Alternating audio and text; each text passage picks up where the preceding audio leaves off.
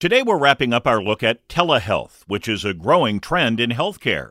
Josh Klein is CEO of the New York City based telehealth platform Emerest Connect. He says telehealth technology will never completely replace the brick and mortar doctor's office. There is still something to it when a person goes to their doctor.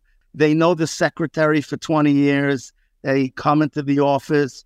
There is there is that component that technology is somewhat taking away. He says telehealth is just a better use of available resources that are available on your time. We try to give them another opportunity to have an engagement to, to speak to someone. It doesn't necessarily have to be the doctor, but our social worker. You can have a conversation with them as often as you'd like. And we're giving them other opportunities that got away from going to the traditional doctor's office. For this and more health news, go to WCBS880.com slash health.